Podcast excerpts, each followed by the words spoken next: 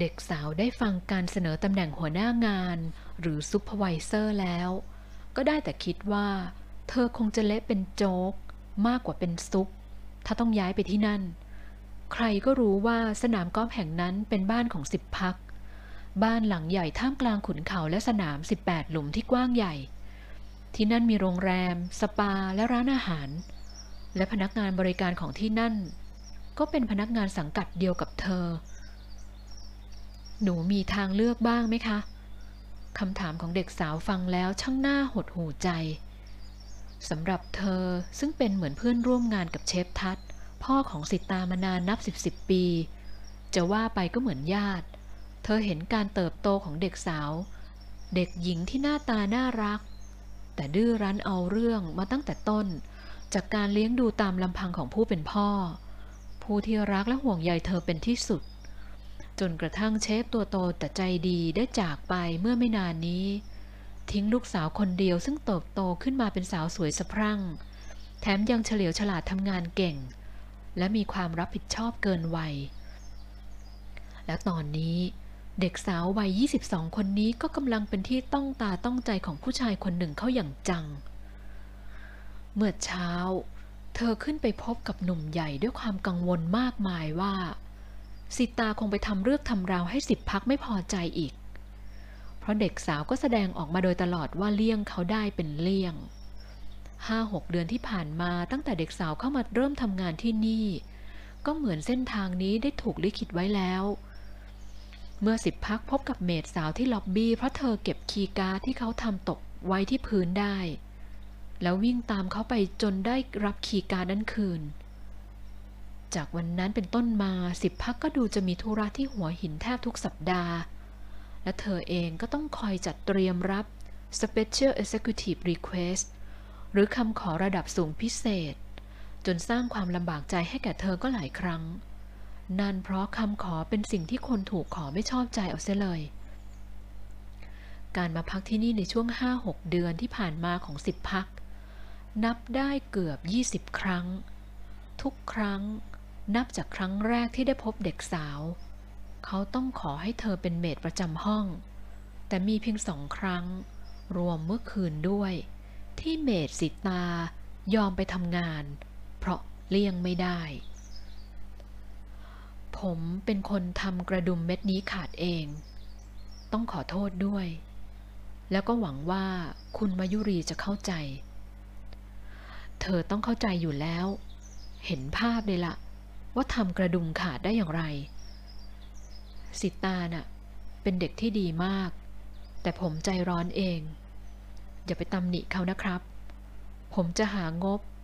พัฒนาบุคลากรในแผนกนี้กับเซอร์วิสชาร์จอัตราพิเศษให้ เพราะผมเข้าใจว่าเมย์ต้องเจออะไรบ้าง แต่ขอสิตาไปอยู่ที่ชนบุรี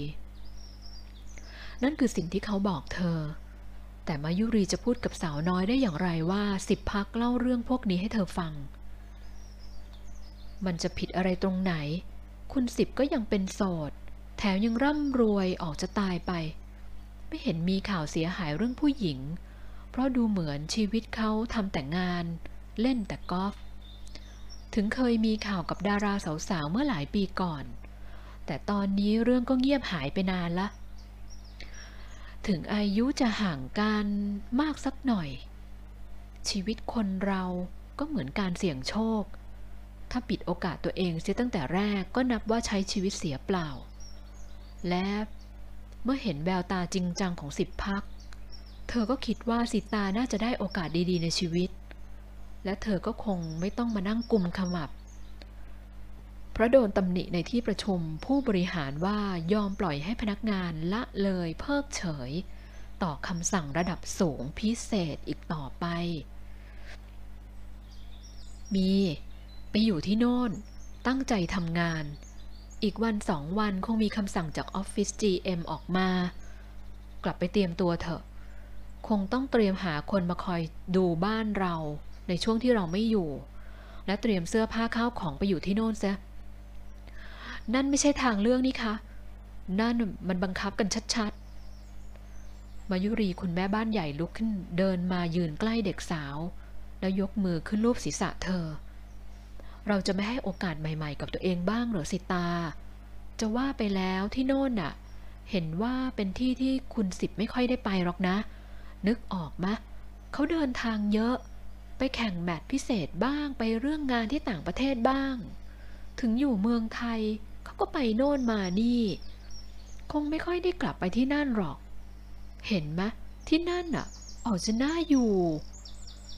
การเกลี้ยกล่อมให้เด็กดื้ออย่างสิตาเชื่อได้นั้น ก็เล่นเอามายุรีเหนื่อยไม่น้อยเลย แต่ไม่เห็นสีหน้าครุ่นคิดและสุดท้าย เด็กสาวก็โผล่เข้ามากอดเธอ แล้วบอกว่า จะไปอยู่ที่ชนบุรี มายุรีก็หายเหนื่อยเป็นปลิดทิ้ง ใช่ชนบุรีแค่นี้เอง จะมาหามาเยี่ยมกันเมื่อไหร่ก็ได้ มายุรีตบไหล่เด็กสาวเบาๆ ก่อนที่สิตาจะออกจากห้องไป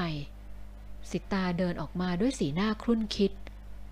และเมื่อคุณแม่บ้านใหญ่ตามออกมาประกาศเรื่องการย้ายไปทำงานที่ชนบุรี